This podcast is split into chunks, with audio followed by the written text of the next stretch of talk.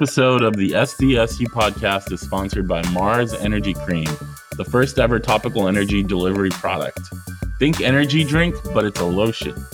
It contains a proprietary blend of natural ingredients, including caffeine, taurine, and B vitamins, to provide an energizing boost.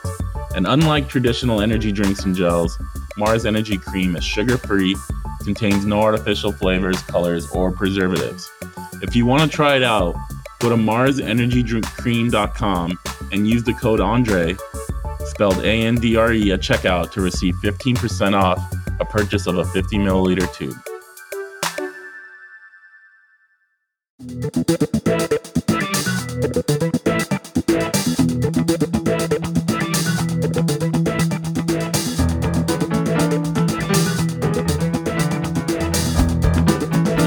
Listening to the SDSU podcast presented by the East Village Times with your hosts Andre Hagverdian and Paul Garrison.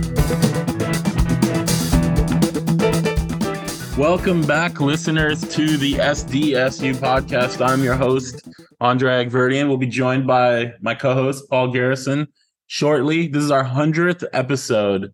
Almost can't believe we made it to 100 started in January of 2022 with episode one, and we're at 100 in less than two years. So proud of what we've done. Enjoyed doing it along the way. Obviously, we wanted to commemorate our 100th episode with an inter- an important interview.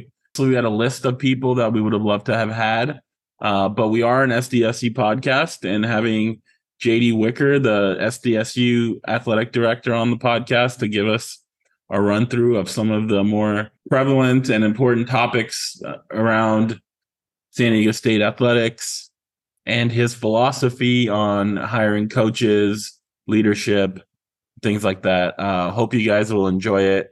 It may answer some of your questions that you've had, may not answer other questions that you have uh, related to JD Wicker. Obviously, we're on a time constraint uh, with someone like JD, and you know we we had a long list of questions definitely going into it and uh, we had to cut a lot of it out and some of it out just because of uh, running out of time and we wanted to to hit some of them. So you know hopefully you guys will enjoy this and you'll get something out of it and uh, let's get to it.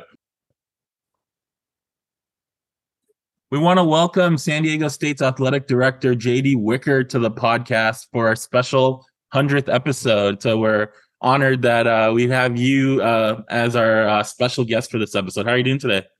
Uh, doing well. I appreciate the honor of getting to be the hundredth, uh, the guest on the hundredth episode. Certainly appreciate um, all that y'all do to cover the Aztecs. Y'all are everywhere, literally Honolulu to San Diego and beyond.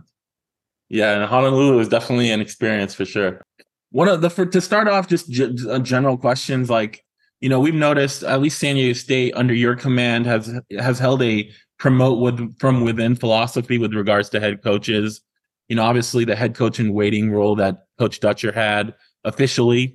I, I think that even predated you, but you know, Stacey Nuveman, Shaun Cole, they're recent examples of what they've told us that they've tried to kind of use that model as well. Could you explain your philosophy in hiring coaches and if hiring from within is important to you? Yeah, I mean, I, you know, I think if you look at your program overall and the culture of your program is where you want it to be.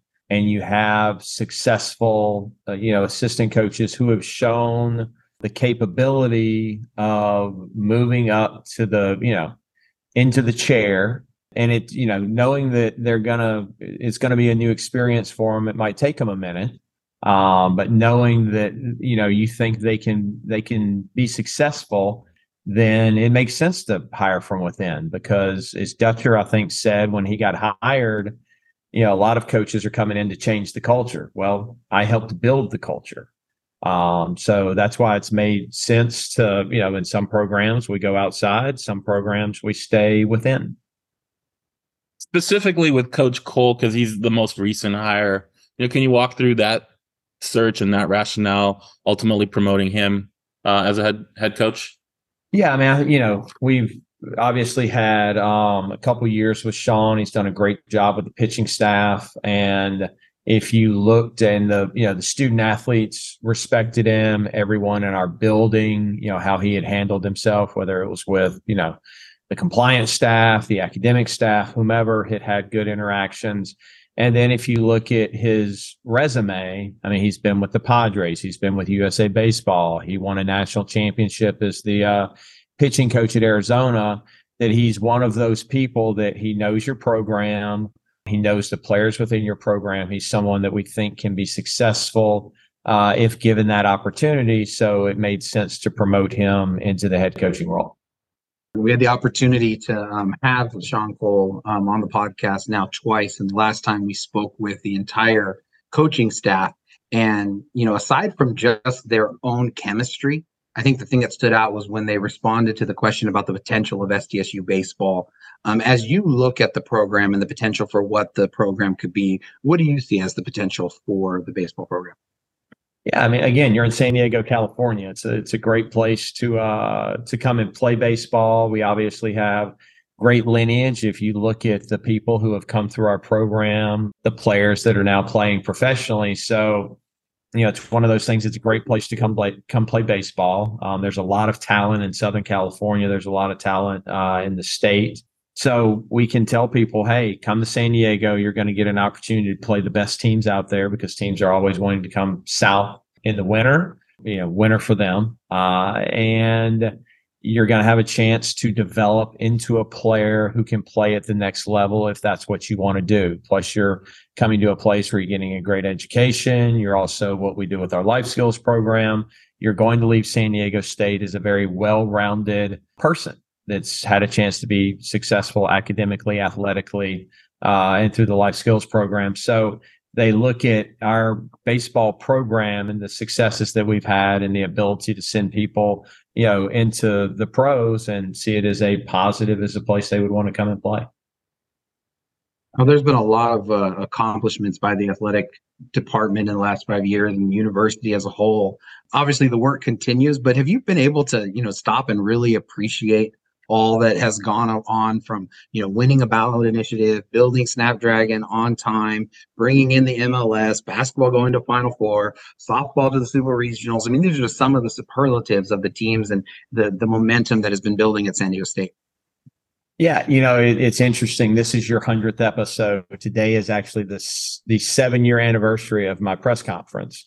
Uh, me as uh, athletic director. So you know, it's it's one of those things. It's if you're standing still, you're falling behind. Um, certainly, we have accomplished a ton. I don't know that we've quite accomplished everything that we, you know, we had on our list at this point. Some of it due to uh, where we're at, some of it due to decisions by other people, unfortunately. But yeah, it, it's fun to to look back at all that we, we've been able to do and how we've impacted the community of San Diego positively. Positively, how we've impacted our fan base, our donors, our alumni, uh, and especially our student athletes. Um, but we also have very high expectations and you know want to continue being successful and finding ways for our you know our students our fans our donors our coaches our staff to you know have the opportunity to have a reason to celebrate you know one of the aspects we talked to several head coaches on the podcast and you know, one of the things they've all brought up is the fact that the coaching staffs are all in the same building. Um, you know, you have the opportunity to build separate offices. Obviously, can decide to do that in the future. But why do you like this? Um, you know, that I, I think us being all in one building is a huge benefit.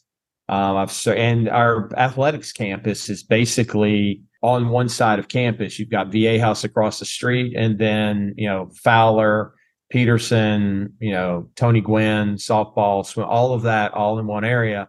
So that is a massive benefit to us because all of our student athletes, our coaches, our staff are able to interact on a regular basis. Um, you know, the only place you're going to play is down at uh, Snapdragon, uh, but our coaches, especially for young coaches, able to you know find a you know another coach in the building who's been doing it for a long time who whatever issue or challenge they might be having, they can go sit in the office of a Mike Shrader who's been here, you know, a long time with swimming and had a lot of success. Mike Friesen, you know, Rocky used to, you know, visit with a lot of our other coaches. I Rocky probably knew more about what our teams were doing uh, than I did. Um, I was always amazed that you know he always knew what everybody was doing. So that's that's a huge benefit. And then our student athletes um, getting to regularly mix and mingle with the other student athletes of other teams. I don't I don't think it's conducive to a great experience if you have a football building where you know all the football players are only ever in the football building and then basketball's in their own building baseball's in their own building i think we give a much better uh, experience to our student athletes uh, with the fact that we're you know all in one building and as we look at you know what our opportunities might be to expand in the future uh, i'd like to keep this footprint fowler peterson you know the police station is next door to peterson uh, at some point, you know, the police the police would love to have a new building. I'd love for the police to have a new building, and then we could have what was the old athletic building. All of the uh, administrative offices used to be, and what is the police building now? And then you go back where the fields are and all of that. Do you expect that to stay the same, or is that potential to build offices, you know, at the new Mission Valley West or things like that? Yeah, we you know right now we're going to move some of our development folks down to the experience center but development they're more you know they need to be out seeing people or it's easier for donors to come in and see them but for the most part you know i don't see us moving uh, outside of the area where we're at now in this day and age across you know any sports level that you see a lot of coaches fired replaced quickly you know you've chosen across multiple sports to have patience which is kind of a rare quality. Uh, could you talk about your approach to hiring the right people that you believe in, allowing them the ability to lead even if there's some hiccups in the road? Yeah, you know, I think you certainly look at it's not just wins and losses. Obviously, wins and losses are very important, but what are they doing? You know, how are they helping student athletes grow into, uh, you know, success? We like to say successful human beings. How are we going to graduate successful human beings? Are they running their program correctly? Are we putting all of the resources that we can into them? And then, you know, if you're going to be quick with the trigger, and maybe it's a little different now with the transfer portal, but still, if you're quick with the trigger, then you're resetting your culture. You're resetting everything about your program. And you've got to give people time to build their program. I mean, you know, everybody was so fired up about, you know, Deion in Colorado and what they did the first three games of the year. And now you're saying, oh, wait, okay, maybe it's going to take a little longer um, to get that done. Uh, and you have to look at that with all of your sports. If you're just constantly churning coaches out because you don't think they're successful, you're probably not giving them the opportunity to establish what it is they need to be uh, to be successful. Hopefully, I can phrase this question question correctly. But one thing that has stood out in talking to multiple coaches who are part of um, the athletic program is they'll, they'll they'll say this little phrase that what works for us at San Diego State might not work everywhere else. Eh, that's kind of in, in, in our cookie cutter cookie cutter world, like that's kind of being counterintuitive, right? You and um, does that come from you? And and where do they have giving them like I guess the confidence to truly build something that's unique and special to SDSU? Uh, yeah, I think it goes back to Jim Sterk when he was athletic director here, and I worked for Jim for you know four years here, eight plus years at Washington State. Hmm. Um, you know, and how you know what's what's our culture going to be? And again, you know, we're not the obviously the richest athletic department out there, so we're going to have to you know do things a little differently. But you know also how do we what are things that we can do to help uh, the experience of our coaches and our staff and our student athletes? What are the things that we can do to give them you know uh, as much in the resource world or what's the most important piece uh, that we possibly can? We really like to talk about we're a bit of a you know it's a family atmosphere here. Again being in one building helps you do that. Uh, we try to you know we used to do it a, a, little more before COVID, and we're starting to get back into it, where we try to get the entire you know building together, as many you know coaches and staff together outside of a work um, experience. Uh, we do a crawfish boil every year to end the season uh, at my house. We used to do it at Jim's house, where we get everybody together. You know, we obviously do a holiday party, but we try to do happy hours or other events here and there where people you get to know you get to build relationships with people uh, throughout the building. And again it's just not the people in your area but people across the board. You get to see the football coaches and the basketball coaches or the swim coaches or whoever that may be. So it's different like that. And then we really you know some people think it's you know whatever the term might be but you know we're blue collar. We work hard. We expect to to work hard to win championships. And again, we're not going to have all the resources, but you know, we've had very good success across all of our sports playing up, if you will, into, you know, whether it's Pac 12 teams, Big 12, whatever, you know, we think we can win national championships. Men's basketball was, you know, was, you know, however, 40 minutes away from it. Softball was one game away from getting to the College World Series. And that's the key. Once you get there, our golf team uh, has played. You know, I think we finished fourth one year uh, and or fifth, but uh, so we've got opportunities, and you know, we go out and we find people who want to work hard and they want to develop into something that can you know win championships and then turn into a professional career if they have that opportunity. Uh, staying here, we're a couple of couple days after the football team's lost to Nevada. What are your thoughts about that performance and just the general state of the football program? Yeah, you know that's that's it was. We've had a lot of conversations. Uh, met with Brady this morning. Obviously, that was probably the you know that would be a low point uh, in my time at San Diego State. I don't think anybody else would disagree with that.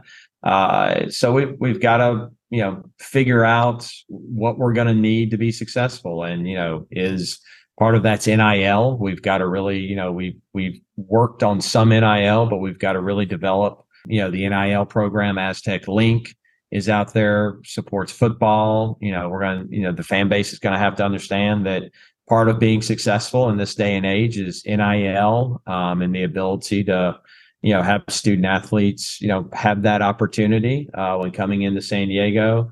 Coaching staff wise, I mean, this is for the a lot of it. Uh, there has been some change, but you know, we were 12 and 2 two years ago, and we were explosive offensively at times, and we were a top 10 defense. So the the capability is there. And I, you know, we're young. We've graduated, you know, defensive line wise. I think the D is, you know, not as good as it has been in the past, obviously, the past couple years. And I think a lot of that starts with the defensive line. And you look at the guys that we put into the NFL. Uh, and some of that's development, you know, who you're recruiting and how long sometimes it takes us to develop a guy. We're not necessarily going to get a guy that's going to come out of high school and be able to start on your defensive line and you know be an immediate impact. So, uh, but we're you know we're working hard. We're looking at you know all aspects of the program, and you know I know the fan base is uh, eager for us to uh, you know to get better. Uh, definitely got the emails that you know that tell me so. A lot of passionate fans out there. Um, some you know inappropriately uh, passionate, but you know we'll continue working hard to put the best product on the field that we can.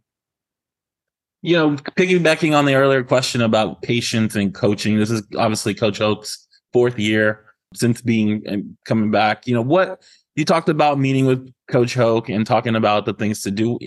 What is your confidence level at this juncture that Coach Hoke is the right man to lead the football program moving forward?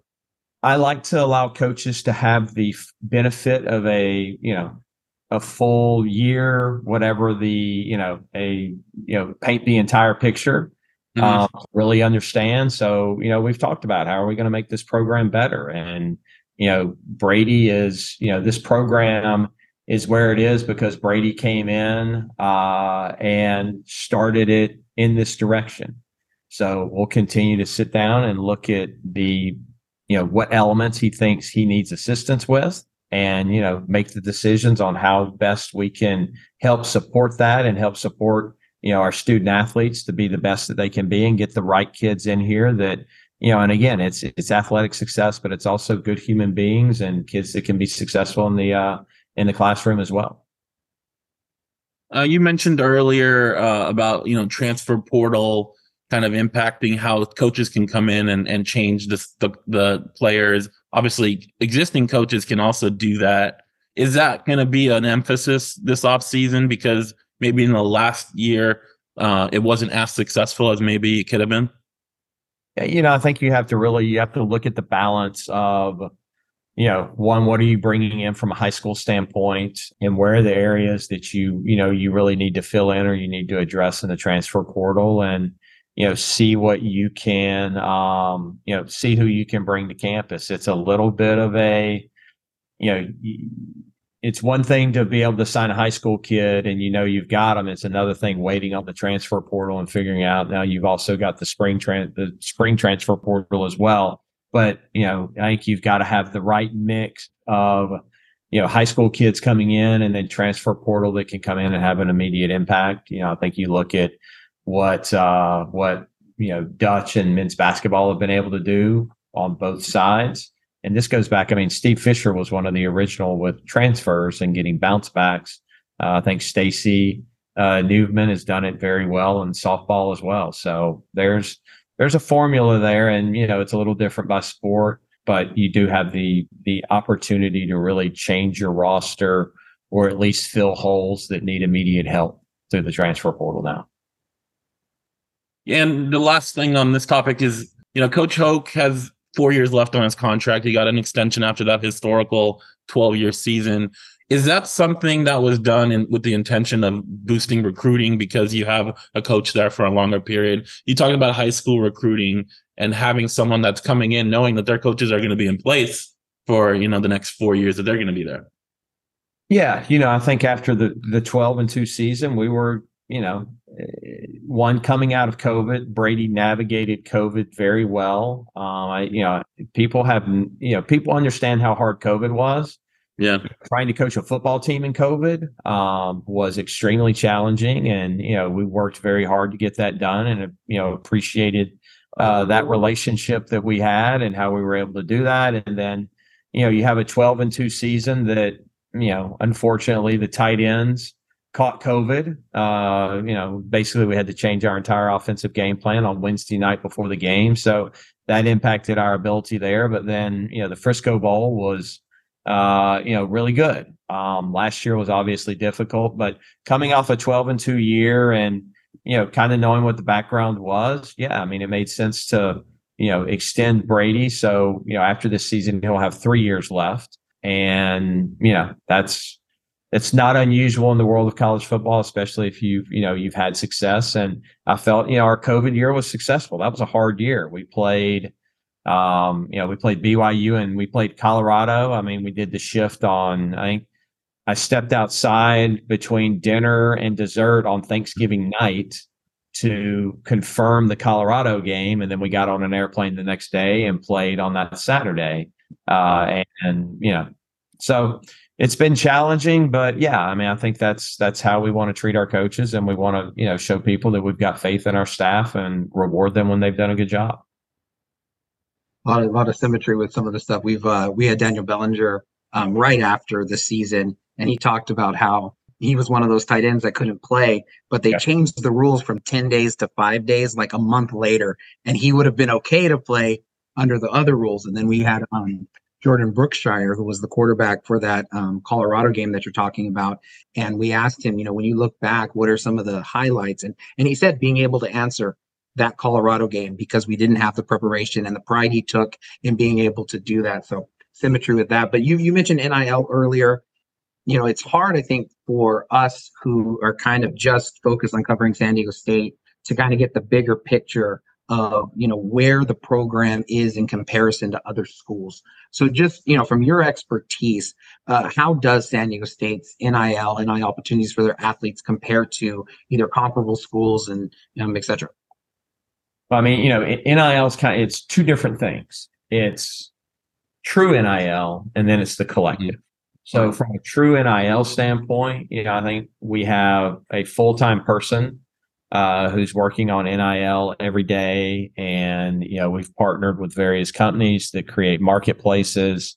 So educating our student athletes on what NIL is, how to build your brand, what are the things that you need to work on, uh, you know, all programmatically uh, within the building, how we help a student athlete take advantage of it. I think, you know, we do as good as anybody in the country.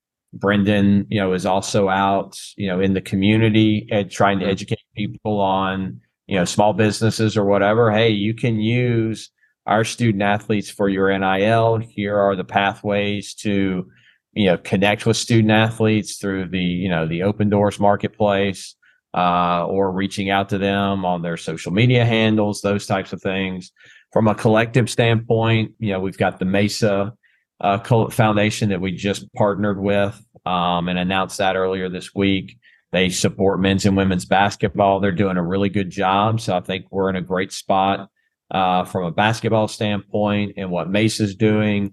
Aztec Link looks at football and you know some other sports, uh, and they're you know they're still kind of getting up and running and you know kind of figuring everything out, but uh, they are interested in you know really finding ways to get as many student athletes involved. And it's not just purely in the collective standpoint, but they're also, I think, talking to businesses and how are, how can they connect businesses and you know student athletes together to help them find those because you know again you look at what Lamont's been able to do you know after he gets the winning shot against FAU he did a photo shot photo shoot the next night you know after he had finished his you know Aztec duties and everything final four related he did a photo shoot. And you know so that's what you know NIL is really about. So it'll be interesting to see how at the national level discussions in Congress and you know other elements move and you know if something's going to happen by you know next spring at the latest related to nil i think the ncaa is going to pass some uh, rules as well related to nil so we'll have to see how all of that impacts the current nature uh, that nil is. Yeah and a perfect segue into the next question. The the idea that nil was never supposed to be pay to play but it's the open secret that that's just kind of what it's turned into. Um, even, you know, beyond people's best intentions, you know, sometimes things can get out of control. Um, you know, what do you think is the optimal, um, I guess, balance and, and being able to, to, like, I guess, what would you like to see NIL be? Yeah, I mean, I think NIL should be, you know, student athletes being able to take advantage of their name, image, or likeness and there should be a market rate component to it. I mean, again, you know, saying, hey, you know, to get the best quarterback in the country, we're going to have to spend five hundred thousand dollars. That's not NIL. That's pay for play. But if you know you get, you know, Caleb Williams is out doing, you know, again all the ads he's doing now, you know, whether it's Heisman House or like he's doing Dr Pepper, might have a Taco Bell commercial. I mean, that's that's true NIL. He's out yeah celebrity doing that um, as opposed to you know whatever the collective may be that's paying him x amount to just you know i don't know show up and sign autographs and do some other stuff like that. So i'd love to see some type of market rate component to it. So you could truly you know measure you know if you're bringing a student athlete in what are the things they're going to need to do or what are the opportunities that you have for them? And within that community what type of money would that generate? You know, you mentioned earlier about, you know, your inbox filling up. I'm sure some of those topics also relate to, you know, Snapdragon Stadium and attendance. You know, it's a topic you've discussed, you know, a lot of times. And there's various topics that go into that. You know, one of those is ticket prices. You know, can you give us your current evaluation of where that is at the moment and where it could go? Yeah, we're we're looking hard at ticket prices. Obviously, you know, the data that was utilized to build ticket prices was surveys of our fan base. So again, we didn't just pick something out of the air and say this is what we're going to do. Um, so now is you know we're kind of seeing what's happening. We will uh, we're running different pro formas right now. I mean, the thing people need to realize is we have to pay for a three hundred ten million dollar stadium. So you know what it costs to run that stadium, what it costs to build is a lot more than what Qualcomm was. But your experience is also 180 degrees different from what you had at Qualcomm. I mean, we've got. I'll argue with anybody that seat for seat, we have the best stadium in the country. You know, we're on par with anybody out there from an experiential standpoint. So, but we also recognize that, you know, we need to get people in the seats. So we're going to try to find uh, that number wherever the seat might be in the stadium that allows us to still do what we need to do uh, to pay not only for the stadium but also to you know invest in our student athletes and our athletic department.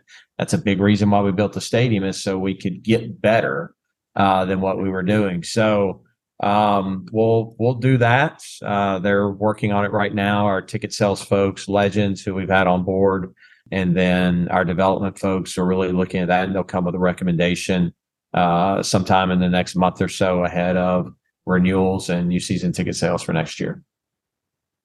You know, one of the things that you guys did last year was reduce prices for the last couple of home games. Was that something that was in consideration this year? We took a lot of heat for that, actually. A lot of mm. season ticket holders were upset we did it. Uh, I think we'll look for some unique and different ways to get people into the stadium, uh, whether you're a season ticket holder and the opportunity to potentially purchase, you know, more tickets at a discount or something like that, or, you know, have some flash sales or this, that, and the other. But we're going to look, but we, you know, people were not happy with how we handled that last year. So we've learned from that and we're going to try something different. The one that uh, we also hear about um, is style of play. Um, that's something that, that, you know, people talk about with the offense and things like that. I mean, how, how, I guess, hands on are you in kind of I don't know dictating conversations about you know how not just football but any any team like how they should approach trying to to win or how that should look and attracting fans etc yeah you know obviously you know it's something we talk about but i'm the athletic director. I am also not a micromanager. I don't believe in that. I believe in hiring good people and allowing them to do their job. Now you know going back to when we you know interviewed for the when Rocky left, it was, you know, we heard then that, you know, we wanted to, you know, see a bit more of an, ex, you know, bit more throwing the ball, a bit more explosive offense. And so we've talked about how can we, you know, do that. Obviously, at, at times we saw it during the 2012 season for sure. Um, you know, some of the explosive offense, you go back to the Frisco Bowl, that was a lot of fun. Um, but it, it certainly hasn't, you know, risen to the level that, you know, we probably want it. Obviously, Ryan, new offensive coordinator this year, let it getting giving him the opportunity to uh, install his offense and run it. Um, you know, so sometimes it, it takes a minute, you know, for that to happen. But for the most part, I'm not getting involved with X's and O's. That's not my specialty. But you know, as we hear things from coaches, I mean, we hear things from the general public, or you know, how we want to, you know, how we want to handle things. I'll have the discussion with the coach, but the coach, it's up to the coach to do it. I mean, one of my favorite stories is year one and year two of Brian Dutcher. Uh, you know, timeouts was something that, you know, people in the general public were like, Dutcher needs to call more timeouts. He needs to stop mm-hmm. runs and do things like that. And I think Dutch will, you know, he'll tell you that in, you know, as time has marched on, he's got a different, you know, look at it. But sometimes you have to experience it. So, I mean, you know, that's the other thing. I, I, did get email after year two that I probably made the wrong decision, you know, elevating Dutcher into the uh, head coaching job. And I mean, wow. we played in the national title game. So I, I, feel like we did a pretty good job with that. Yep. So you're not getting, so those aren't the emails. You're not getting any more of those emails. not related to Dutcher and timeouts. um, I don't know if you're able to give us a number, but I mean, you mentioned paying down the debt. I mean, has just the the revenue that Snapdragon has generated has it been you know what you know the hope and the projections were um, as as it was being built? Yeah, we built our pro forma on six and a half football games a year and two and a half million dollars in sponsorship revenue. So we have far exceeded wow that standpoint. You know, our obviously our season ticket sales were down this year, so that part of the pro forma is not operating as well. But fortunately, we've got the other part of the pro forma that's you know operating very well uh, as as we look at that. So the stadium's you know doing fantastic. It's I, I, will admit this; it's been more successful than I thought it would, especially in year hmm. one with 60, 61 full venue events. Obviously, you know some of those were you know some of our soccer matches, a high school football playoff, high school playoff game, football, where you're not you know you're not filling the lower bowl. Uh, but then you look at you know the number of concerts that we've had that did, you know Three of them completely sold out. Uh, the other three pretty much sold the tickets that they wanted to sell to feel like they were successful. Uh, dirt shows were really good. They weren't quite as successful as we'd hoped because it rained. Um, imagine that in San Diego. We're we're very pleased with the lineup, and then with MLS coming on board in 2025, uh, that's going to be huge for us. You know, our last topic before we let you get out of here is obviously conference realignment. Uh, we know what happened on August 4th. that Friday morning. We've heard you talk about it. We've seen other people talk about how you know that maybe the expectation was that there'd be a grant and right signed by those nine members and expansion. Maybe San Diego State was one of them. You know, how close were the Aztecs to a new conference? Was it for 2024? And you know, what was that morning like for for you and your staff? Um, that was that will go down as one of the worst days of my life from a business mm-hmm. standpoint. Um, you know, we worked really hard. I mean, we spent seven years, you know, and Jim Sterk before that, um, you know, doing the things that we needed to do to have that opportunity to get into the uh, to the Pac-12, and you know, basically they were, you know, going to sign the vote and sign on the grant of rights, and then we were the next topic on the agenda to add San Diego State to the league. So that was a it was a more than a punch to the gut. And it, you know, I'll be honest, and I've told my staff this. It it took me a, a month or two to you know kind of you know mm-hmm. get back into a, uh, a better state of mind. Mm-hmm. Um, you know, and I've talked to ads in the league that you know they fully expected when they went to bed Thursday night that the grant of rights was getting signed Friday morning. You know, every every indication that they had was that that was going to happen. So um, that's you know that's been a hard one. You know, you work really hard to get something, and you're right there. And this is something San Diego State fans have always wanted. And you know, USC and UCLA seem to always be there to be a block, and now we've got this. But you know what? Now we've got to go back to work, and we've got to keep doing what we've been doing, and you know, opportunities will come. You know, we're in Southern California. We're in a great place. Uh, we've invested in facilities. People know that you know we're interested in playing, uh, you know, at the top level of whatever college athletics is going to be. We played in the national title game last year with with men's basketball. Uh, football's been very successful. We've had a great run. I mean, that's you know part of the reason my email inbox is filling up right now is because we've been to bowl game. You know, we've been bowl eligible 13 straight years and take a quirk and how we decided to handle bowl assignments during COVID. Right. That that kind of kept us out of a bowl there. So we just got to keep doing what we've been doing and keep being successful and keep investing in our program and the academic side of the institution has to continue to grow. I mean, that's been great what they've been, you know, what Adela uh, and the rest of the crew across campus have been able to do. And, you know, we jumped up in the U.S. News and World Report rankings, and that's important to presidents. I realize, you know, from an athletic standpoint, people aren't really paying attention to it, but presidents make these decisions and they want to, you know, associate with like institutions. You know, in one of your interviews with the Athletic, I think it was earlier this year, you mentioned the possibility of the Big 12 as well.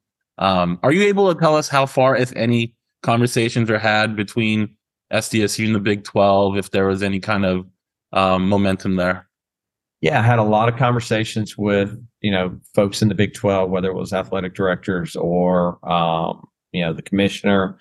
I, at the end of the day, they were interested in the four corner schools in the Pac 12 first and foremost. Could we have taken a massive discount deal to get in there? Maybe, but I don't know how successful we could have been over the next seven or eight years if we were operating at such a uh, budget deficit on a day in and day out basis. But it never really advanced that far in the conversation. I think at the end of the day, they would have waited to see what the Pac 12 was going to do, which is what, you know, the conversations I had with them is we needed, you know, we needed to compare apples to apples, what was going on. And we wanted to see what the Big 12 and what the Pac 12 you know what those packages would look like and figure out what fit best for uh, San Diego State. We just never anticipated the uh, the Pac-12 would you know not exist after this year. I don't know that. I don't, not sure how many people you know saw that had that on their bingo card. Right. So I mean, as you kind of hold up the, your your crystal ball, I mean, where does you know the Aztecs and their conference over the next you know five years or so? You know, where where do you see that trending? I, you know, right now we're obviously we're, you know, we're in the Mountain West and we're happy to be in the Mountain West at this point. You know, got a, you know, a TV deal and schedule and people to play. And I think it's, it'll be interesting to see how the Oregon State, Washington State, uh, Pac 12 piece comp- continues to play out. You know, but I, for us playing in the conference, uh, from a football standpoint, that is the, you know, the best next conference after you kind of get out of the A4. And depending on the conference that, you know, that how that gets put together, is it Oregon State and Washington State coming into the Mountain West? You know, what all those different elements look like. Um, you know, we can certainly be right there as the fourth or fifth conference. You know, the Big 12, you know, they've had some success, but Texas and Oklahoma leaving, you know, what are they going to look like from a, um, you know, from a competitive standpoint versus the other three going forward in football. Obviously, in basketball, they're pretty good. And a final question, and I just thank you for all the insightful answers. I think, you know, having you as the guest on our 100th episode couldn't have gone any better.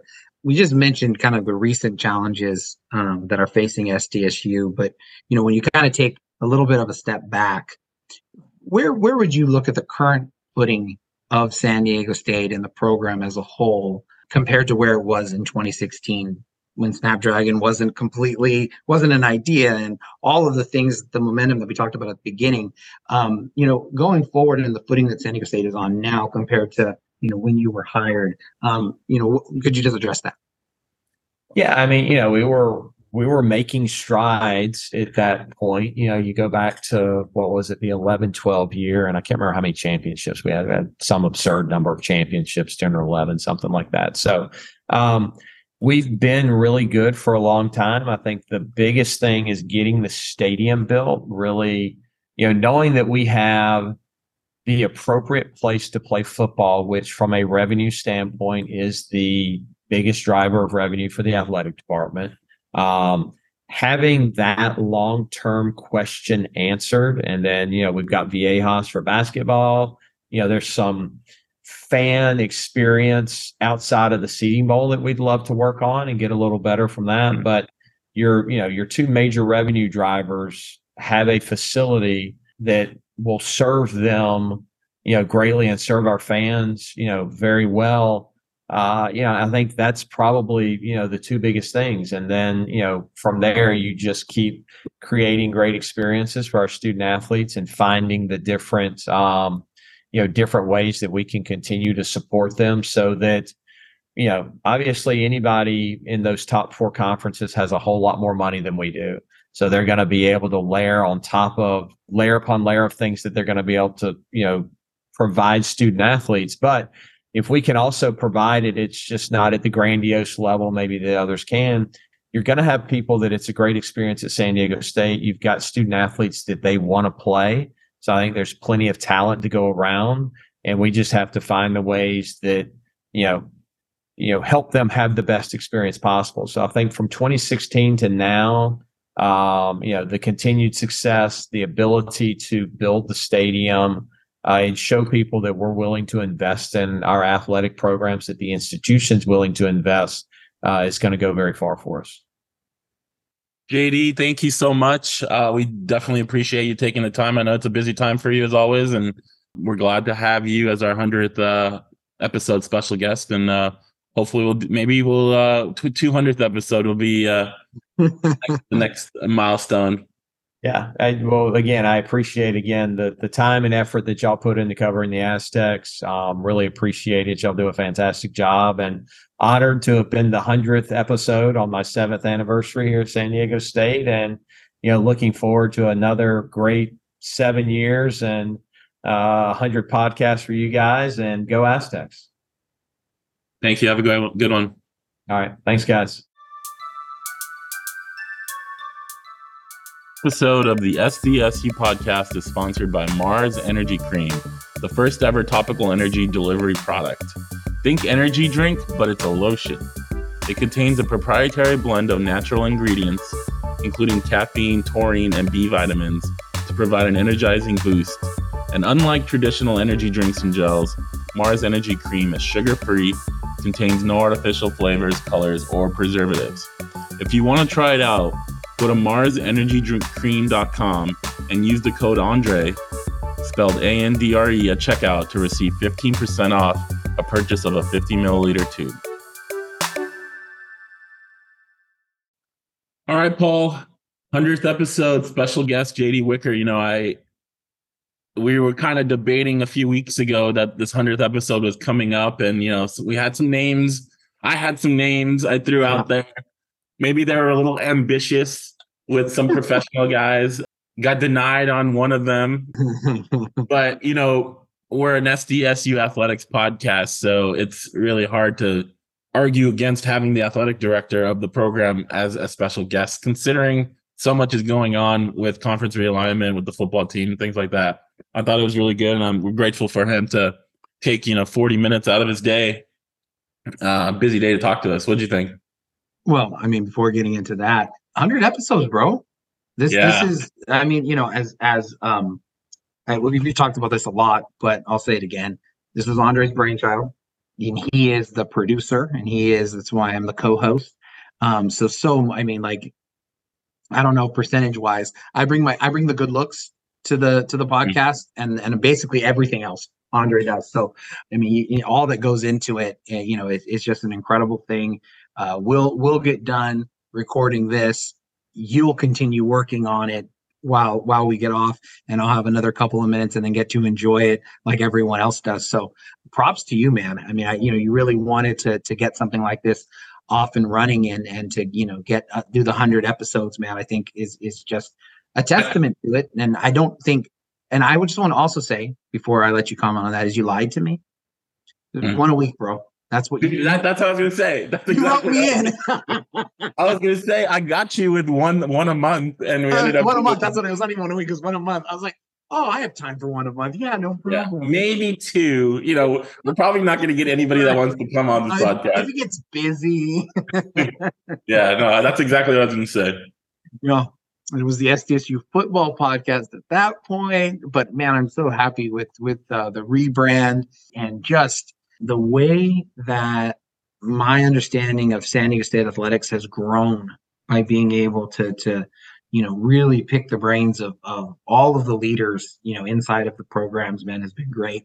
But initial thoughts um, about specifically about uh, JD Wicker and the interview that he gave. For me, the thing I wanted to know the most was the idea that San Diego State has strengths, it has weaknesses, and that they have to craft a student experience and they have to attempt to win in a unique way that's built specifically for San Diego State. Just like as a like my own personal philosophy, I absolutely think that's the way we should all live rather than just, you know, repeating what we see on Instagram and TikTok. And so like I've been fascinated by how often that idea has come up and to hear him talk about that it was like it was Jim Sterk who was the person who really absolutely it is absolutely a thing of strength and courage to not just do what every other athletic director does because if it goes south and things don't go well they're going to say well what did you do? Did you do these things that they're doing in the SEC? Did you do these things that they're doing in the Pac 12? Did you do these things that they're doing at Boise State? Did you do these? You know what I mean? And so Yeah. to have the courage to to really say we're going to be the creators of what it is, I just find that so fascinating. And and um, that was you know that was the question that that most had my attention coming in. Yeah, I mean, I think considering as we sit here on Tuesday afternoon, we're three days after the Nevada game. We all know what happened there. I think the biggest, and you know, I didn't expect Brady Hoke to be fired this week because of everything that JD Wicker has said in the past, and I think he said a couple weeks ago to Kirk Kenney about evaluating at the end of the season. But I know there's probably a lot of fans out there that were hoping and expecting it to happen this week. I think this might give them their confirmation that it's not happening this week. Uh, doesn't not doesn't mean it's going to make them happy, but at least it gives that confirmation that there's you know he sat down with Brady today. They're moving forward. Obviously, they've got practice this week, and the coaches are going recruiting this weekend. But um, I think that you know we'll we'll leave our our discussion about the Nevada game and the state of the program to I think our grades episode. That'll come later later this week, hopefully but I think that's that was the big the biggest question at hand how you address that topic because it's front and center on the minds of a lot of people.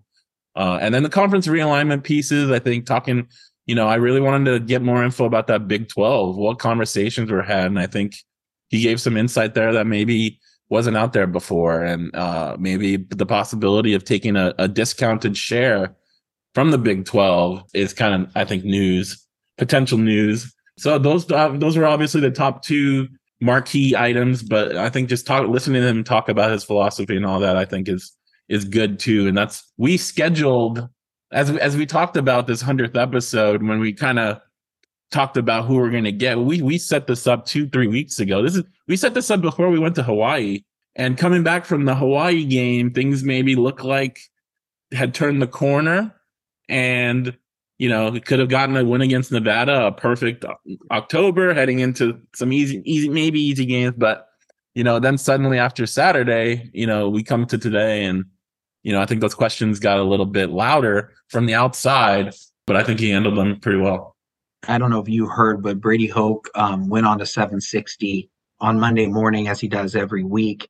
Uh, you know, there was a question that was asked to him about the noise surrounding, you know, him getting fired and things of that nature. And I thought his answer was just fantastic. I, I, he said essentially that internally we have as much pride in wanting to do a good job more so than anything we'd ever feel basically outside. So it's like all the pressure can come all up. Pressure can come people up, who want to win people want to win. Up.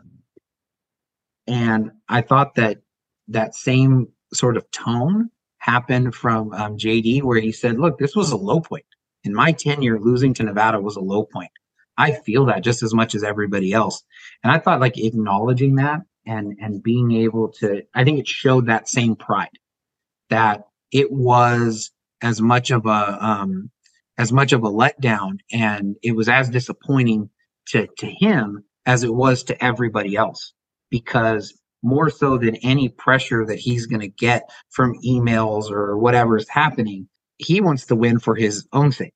Um, and so I thought that was a, a, a, symmetry between how Coach Hoke answered it because he said essentially the same thing. The fans aren't influencing me. You want to win. I have enough pride in what I do it already. I want to win and then I thought there was also symmetry, and just you could just see the competitive nature because um, he's an athletic director. You know, I remember talking with um, Coach Dutcher in the um, in the locker room after they had lost to UConn, and you know, you wanted to get him to kind of say, "That was cool, right?" like San Diego State got to a national championship, and he's like, his response was, "I'm so competitive that now I want to go win one." And he was already turning the page and starting to think about like now I want to win. And yeah, you know, there's been multiple times where I have uh, talked with JD and tried to get him to kind of just reflect on accomplishments. And the way that he always pivots and he's like, yeah, it's been great. We've done a lot of great things, but if you stand still, you're falling behind. And now we got to do other things that's going to make our fan base really, really proud. I just thought it was that great, like competitive answer um, that, you know, if you're an Aztec fan, you, you want to hear, right? You don't want to hear that anyone's resting on their laurels or anything of that nature. At the same time, un, unsolicited advice, man, sometimes you got to stop and smell the roses because uh, as the native San Diegan who has seen, uh, I mean, I, I live in a part of town where there's this, um, they're trying to put a convention center on the opposite end of Chula Vista. And uh, my parents have been local forever. They've been trying to do this for 50 years to build this thing. And it's finally scheduled to open in the summer of 2025. So for them to do what they did at Snapdragon is nothing short of like one of the, the greatest like building feats I've ever witnessed as a native, you know, San Diegan. I think you got to stop and appreciate that because it, it, it really was remarkable. I did hear what Coach Hoke said to that answer from Rich I think how you explained it might have been what Coach Hoke meant to say.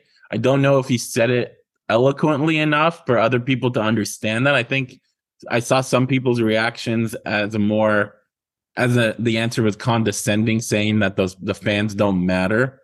And I I don't um and maybe the first time I heard it, I I kind of took it that way too. But I, you know, I, after looking, listening at it, you, what you said makes sense. I don't know, but I think some people looked at it as a a screw the fans kind of comment. I don't I didn't take it that way after I kind of listened to it, but yeah, I mean, you hear most people when they're asked that question talk about, you know, our fans are passionate, they care, uh, but we care too, and we're doing everything we can to change this thing, and hopefully they'll stick with us, things like that. And I think when that didn't come out, I think everybody kind of took it in a different way, and and and, I don't I don't I don't think is is is a real, really a big deal. But at the end of the day, he's still the head coach. There's four games left. We'll see how those four games go. We'll see, you know, the decisions that are made or not made, you know, in late November, early December. Yeah, yeah, yeah. And um, I, I don't know. I, I don't know that I necessarily said it eloquently, but um, I, that you know, I, I think with the current state, and, and JD talked about this, that in some of the emails they cross the line. You know, it, it seems like there's still this idea out there that if any sports team is bad, then you can just take the gloves off and be as belligerent as you want. And that's just like okay. And so I think that there's a lot of people it didn't it wouldn't matter how the response was to the to that answer, you know. But uh, I I think that like uh, I'll say it another way. If the fans influence a head coach and athletic director, they're not great at what they do because they, it, you know, uh, in just the small little public thing that you and I do, we face so much criticism and so much whatever that if, if like we're steered into how we're going to cover thing and the voice that we're going to take and we're going to do that, we would just be bouncing all over the place.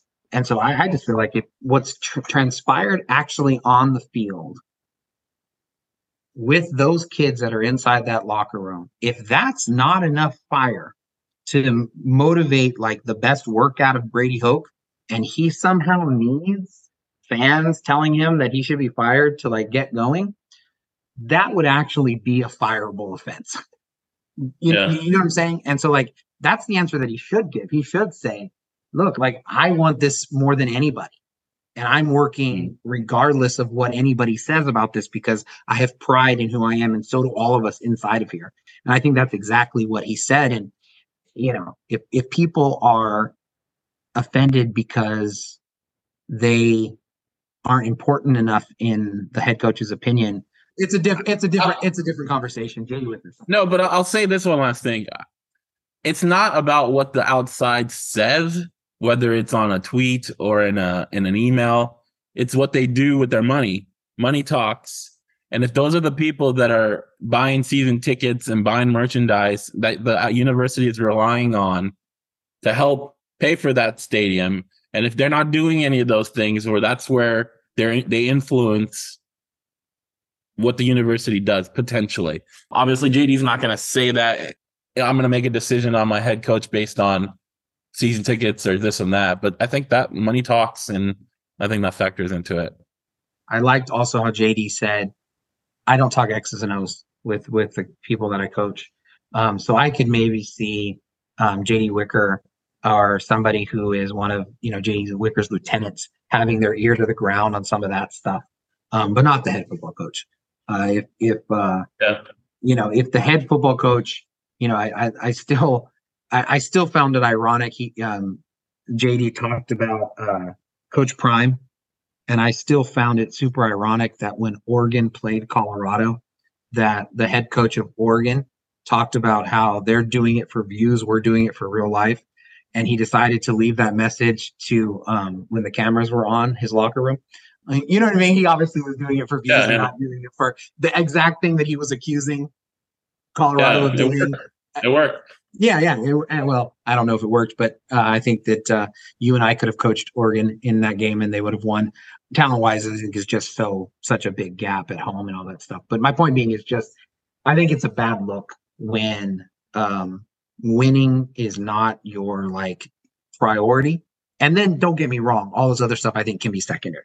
I think you can care about all of that stuff in the secondary. Um, but at this moment for San Diego State, there is no secondary um, they have to figure out how to get through this bye week and start winning football games because, as JD said, you know, it's an evaluative idea of the whole um, year. I enjoyed his um, description of uh, Shaun Cole, and you know, it definitely how he described Shaun was what we have, uh, what we experienced in our conversations with him, and you know, just overall, I, I thought I, I, just thought it was a, it was a great hundred episode. Yeah, I definitely uh enjoyed having him on and and hearing him and, and kind of longer. You know, we see JD at you know football games, at basketball practices, and and things around the nature. But having uh, a full on conversation is the first time I've had you know kind of a sit down conversation, even though it was over Zoom in a long form. So that was really nice, and definitely would want to do it again. No question. All right, guys. As always, we appreciate it. We hit 100 and we'll see where we go from here. Um, obviously, we're planning on 101 coming up hopefully later this week and, and a few others as the basketball season gets going. We're hoping to do some basketball episodes as well, whether we have guests or we talk about kind of the games and, and things like that. So stay tuned for those. As always, we appreciate you guys listening, liking, sharing, following, subscribing, and uh, we'll talk to you guys next time.